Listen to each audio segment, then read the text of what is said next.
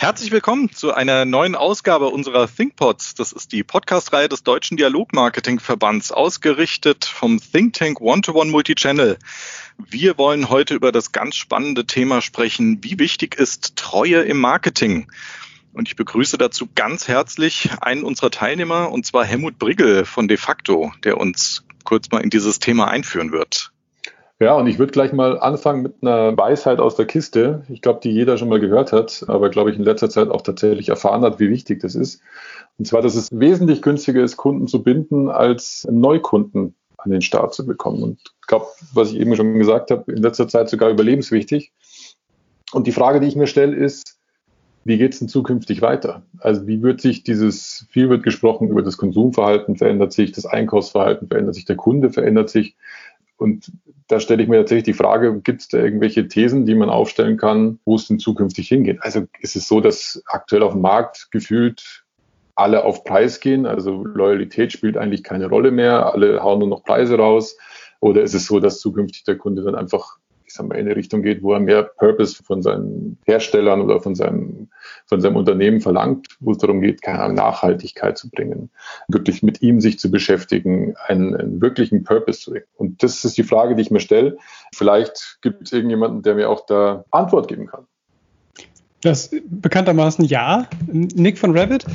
Ich weiß natürlich auch nicht, wie die Zukunft jetzt sein wird, die, die nahe Zukunft. Aber aus den letzten 15, 16 Jahren kann ich sagen, dass das Akquirieren von Neukunden, dass dort gerne das Budget hingegangen ist und dass das auch sexy ist und dass das auch ein toller Erfolg ist, wenn man das zeigen kann, dass man den einen neuen Kunden gefunden hat und dass das aus meiner Brille heraus die Treue zu einem Kunden und das Weiterentwickeln von Kunden in den Kennzahlen, in den internen Kennzahlen eines Unternehmens oft unterbelichtet ist. Das heißt, der Gewinn eines Neukunden wird gefeiert, das Weiterentwickeln eines bestehenden Kunden wird vielleicht gar nicht so sehr gesehen im Unternehmen und entsprechend auch gar nicht so sehr verfolgt. Ich halte das für logischerweise als CRM-Mann für einen Fehler.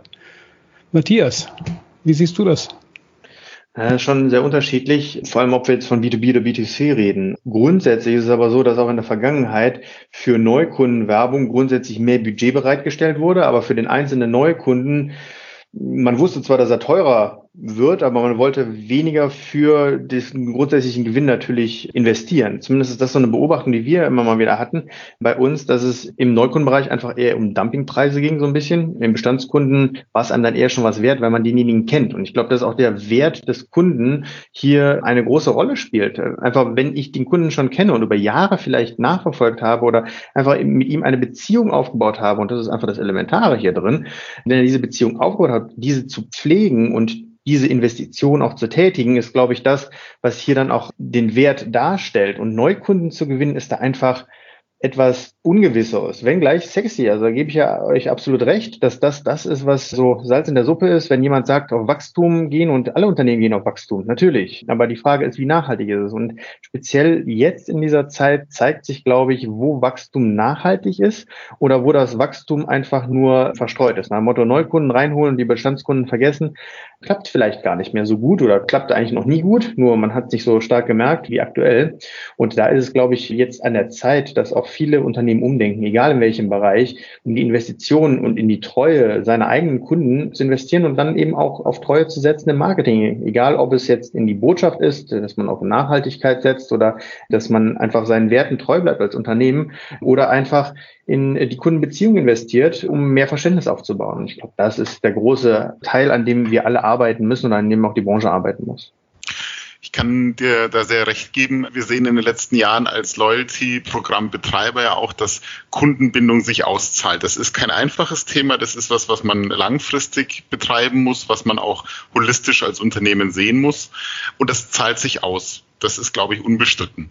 Wo der Wandel allerdings entsteht, ist, dass nicht nur der Kunde dem Unternehmen gegenüber treu sein soll, sondern mittlerweile auch der Kunde erwartet, dass das Unternehmen ihm gegenüber treu ist. Und das ist nicht im Sinne von, schick mir regelmäßig Angebote, sondern verhalte dich sinnvoll, verhalte dich nachhaltig, verhalte dich fair mir gegenüber. Wenn ich ein Problem habe, nimm mich wahr, nimm mich ernst, löse mein Problem, mach mir mein Leben, mein Alltag, meine Einkaufssituation, die ich bei dir haben möchte als Unternehmen einfach. Und das ist, glaube ich, der neue Mindshift, den wir sehen. Und das geht in viele Bereiche. Das geht in den Technikbereich. Habe ich gute Systeme, die ich dem Kunden an äh, die Hand gebe? Eine gute App, eine gute Webseite? Bin ich erreichbar? Bin ich im Service gut? Warum ist Amazon mit Lieferservice so erfolgreich, dass die in einer Stunde liefern? Das sind Themen, die dem Kunden das Leben einfach machen. Und deshalb ist es dann auch klar, dass ein Amazon-Kunde Amazon treu bleibt und dort wieder hingeht, weil er sich wohlfühlt. Und das ist, glaube ich, die Challenge, die jedes Unternehmen, die Kundenbindung betreiben will, einfach aktuell auf der Roadmap auf dem Zettel hat und dem auch als Erfolgsfaktor für die Zukunft Rechnung tragen muss. Sehe ich auch so, Marc, wie du das gerade sagst. Hier ist der Markus von der People United. Ich glaube, dass es im Prinzip bei uns ist es ja aus der Analytik so, dass wir natürlich den Beginn machen, um in die Kundenbeziehung reinzugehen, erstmal zu schauen, wo sind jetzt wirklich tatsächlich gute Kunden von den Zahlen her. Aber am Ende ist es ein Zusammenspiel von mehreren Faktoren. Das, was der Marc gerade gesagt hat, ist ja schon so, dass die Unternehmen meiner Meinung nach jetzt sich neuen Herausforderungen stellen müssen, weil bestimmte Mechanismen vor der Zeit die erfolgreich waren, jetzt gar nicht mehr so ganz funktionieren. Und das Thema, dass der Kunde mehr von dem Unternehmen erwartet, nachhaltig zu agieren, da spielen ein paar Sachen mit rein. Also sowas wie auch Empathie, sowas wie eine gewisse Dosierbarkeit. Der Konsument ist mit den klassischen Gutscheinmailings komplett überfordert. Also es geht auch darum, glaube ich, in der Kreation etwas zu machen und an den Kunden auch ein bisschen anders heranzutreten.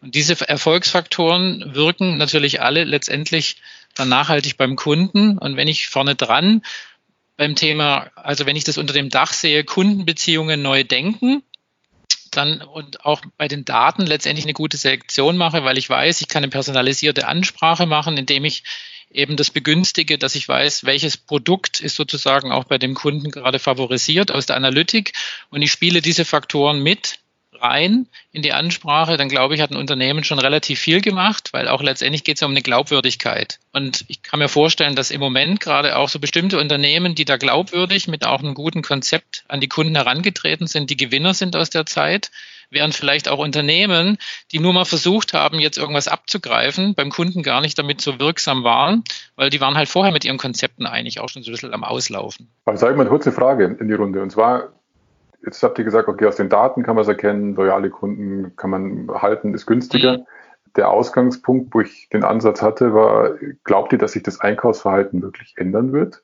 Ist es so, ja. dass wirklich die Leute anfangen, zu sagen, nee, Preise sind mir jetzt zukünftig äh, wurscht, sondern ich habe gemerkt, der Italiener um die Ecke, der ist mir während der Krise so ans Herz gewachsen, deswegen habe ich da Gutscheine bei dem gekauft, deswegen ist mir Nachhaltigkeit wichtiger und wenn alles wieder normal läuft, dann ist mir der Italiener um die Ecke wieder wurscht, sondern gehe ich überall einkaufen, weil der wird schon irgendwie überleben. Also wird sich irgendwas wirklich tatsächlich nachhaltig ändern? Ich werfe einen Punkt rein, weil ich, mir ist eine Sache gerade knallheiß klar geworden die Konsumenten sind der eine Teil, aber ich glaube, ich habe eingangs gesagt, die Firmen sehen das Akquirieren von neuen Kunden sexier als das bestehende Kunden behalten. Ich habe mich da geirrt. Ich habe mich da fürchterlich geirrt. Wir sind in einem neuen Zeitalter. Abo-Modelle sind das heiße Ding.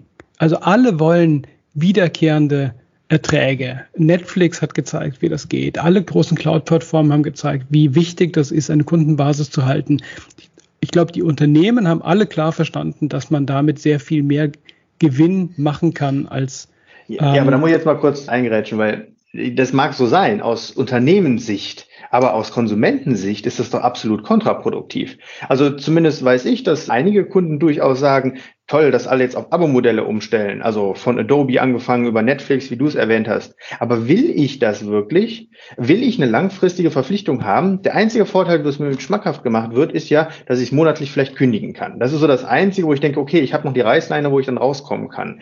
Aber das ist doch nicht nachhaltig in dem Sinne, sondern es ist eigentlich ziemlich kurzfristig gedacht. Und natürlich sieht der Kunde, anstatt dass ich einmal für etwas, was es mir wert ist, und hier rede ich jetzt wirklich über den Produktwert, einen Betrag X zahle, zum Beispiel, oder eine Zeit investiere und dafür etwas habe. Weil das Haben, das ist vielleicht etwas, was umgedenken ist, dass es mir egal ist, ob ich etwas habe oder nicht. Ich möchte es nutzen, wenn ich es brauche. Dann ist das Abo-Modell wunderbar. Aber ansonsten, glaube ich, ist das relativ stark aus der Richtung der Unternehmen gedacht und nicht aus der Sicht der Kunden, die eben das wollen. Die wollen ja das Commitment zu dem Produkt oder zu dem Unternehmen und nicht eine Verpflichtung oder eine Verhaftung für eine Zeit X. unterstütze ich Matthias vor allem aus vor dem Hintergrund, dass ich der Überzeugung bin, dass die Kunden gerade heute viel, viel selektiver in ihrer Kaufentscheidung sind. Und sei es, dass sie das Abo-Modell, was sie bisher hatten, auch in dieser Phase, wo eben die genannten Kandidaten einen Mehrwert für den Einzelnen geboten haben, aber dass sie das Stand heute sicher auch das hinterfragen. Also brauche ich das heute noch? Und gleichzeitig ändert sich das Kaufverhalten, gerade wenn man das auch in dem Kontext E-Mail beleuchtet. Also ich spreche auch hier von der Firma Inksmail. Wir merken, dass die E-Mail auch eine ganz neue Bedeutung bekommen hat, also auch in gewissen Geschäftsprozessen, Geschäftsmodellen, aber auch, dass die ganzen, also zum Beispiel Next Best Offer oder andere Mechanismen, die greifen im Zweifel jetzt nicht mehr so wie auch vor Corona. Also dass sich da auch was abzeichnet, dass die Targetierungen nicht mehr auf das zurückgreifen können, was im langfristigen Customer Lifecycle sich abgezeichnet hatte. Und mit all den Erfahrungen, die jeder Einzelne persönlich gemacht hat, die auch jedes Unternehmen für sich gemacht hat, glaube ich, dass wir also ich finde es höchst spannend, Helmut, was du für eine These aufgemacht hast, auch wenn wir Marketeers so wahnsinnig gerne in die Glaskugel gucken wollen, so von wegen, hey, setzt sich der Preis durch? Ist es die gute Kommunikation? Ist es die Technologie, die wir brauchen? Ist es die Treue des Kunden, die ich als absolut wichtigstes Element sehe für ein erfolgreiches Unternehmen? Also da dürfen wir, glaube ich, alle sehr gespannt sein. Herr Peter, du hast es doch gerade jetzt schon gesagt. Die Frage in die Runde ist doch ganz einfach. Also es ist jetzt sicherlich nicht nur im Prinzip die Analytics, sondern die Faktoren, die letztendlich wichtig sind, sind ja mehrere. Also was sind die Faktoren? Das ist die Frage in die Runde, weil ich glaube, es muss ja beim Kunden was ankommen. Und das geht darüber hinaus, was ein reines Next Best Offer Produktangebot ist. Warum gibt es überhaupt Treue? Also wo kommt die denn eigentlich her? Und ich persönlich, ich will jetzt nicht irgendwelche flachen Phrasen wieder kloppen, aber Loyalty is the new convenience ich glaube nicht, dass jemand notwendigerweise bei einem Anbieter bleibt, weil das unbedingt der beste ist, sondern wahrscheinlich, weil es einfach wahnsinnig bequem ist, weil ich die Zahlungsmethoden hinterlegt habe, weil ich eben nicht mich irgendwie legitimieren muss, weil ich nicht mein Passwort suchen muss. Das gilt es zu erforschen, was die jeweiligen Gründe sind für die Besucher. Und ich glaube, dass Faulheit und Bequemlichkeit ein ganz starker Treiber sein kann an der Stelle. Da möchte ich aber auch entgegenhalten oder auch ergänzen, Nick, dass wir durch die letzte Zeit auch eine völlig neue Zielgruppe erreicht haben, nämlich diejenigen, die nicht einkaufen konnten, also denen es physisch verwehrt war. Und ich glaube, das ist eine Zielgruppe, die wir in Zukunft auch auf dem Schirm haben sollten, wir Marketers. Also jemand, der sich daran gewöhnt hat, ein Click in Collect, um noch so einen Begriff hier in den Podcast zu spielen, zu sagen, ich stelle mir meinen Einkauf zu Hause zusammen und schicke jemanden anders hin, um ihn abzuholen. Das sind ja ganz neue Formen der Loyalität, wie ich einkaufe. Auch das, was du, Nick, gesagt hast, ja, das glaube ich stimmt ganz arg, dass Leute bequem sind und dass aber auch die Transparenz am Markt fehlt. Also gerade wenn ich mir die Online-Händler angucke, ich meine, da sprießen jeden Tag hunderte neue in den Markt. Ich kenne die als Kunde ja gar nicht. Deshalb wird ja auch der Ruf nach Rezensionen, anderen Kundenbewertungen, welche Erfahrungen haben die Kunden mit diesem neuen Shop gemacht, so stark genutzt, weil ich genau diese Unsicherheit, die ich als Neukunde vielleicht habe, absichern möchte. Also diese Glaubwürdigkeit, diese Beständigkeit ist, glaube ich, ein sehr, sehr zentraler Faktor bei Kundentreue und um, um die überhaupt aufzubauen.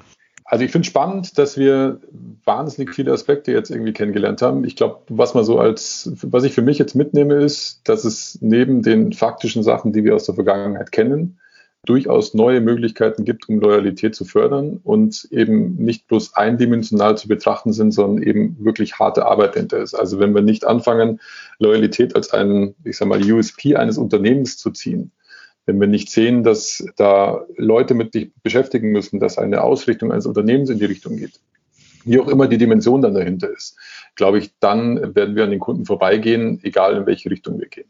Super spannendes Thema, finde ich. Ganz, ganz vielen Dank an euch für diese sehr interessante Diskussion. Vielen Dank auch an Sie, unsere Zuhörer. Übrigens, wenn Sie uns ein Feedback geben wollen, wenn Sie Anregungen haben, aber auch vielleicht Kritik oder Sie haben ein ganz spannendes Thema, wo Sie der Meinung sind, das sollten wir in unserem ThinkPod mal beleuchten, dann schreiben Sie doch einfach eine E-Mail an thinkpods.ddv.de. Bleiben Sie uns treu und bleiben Sie im Dialog.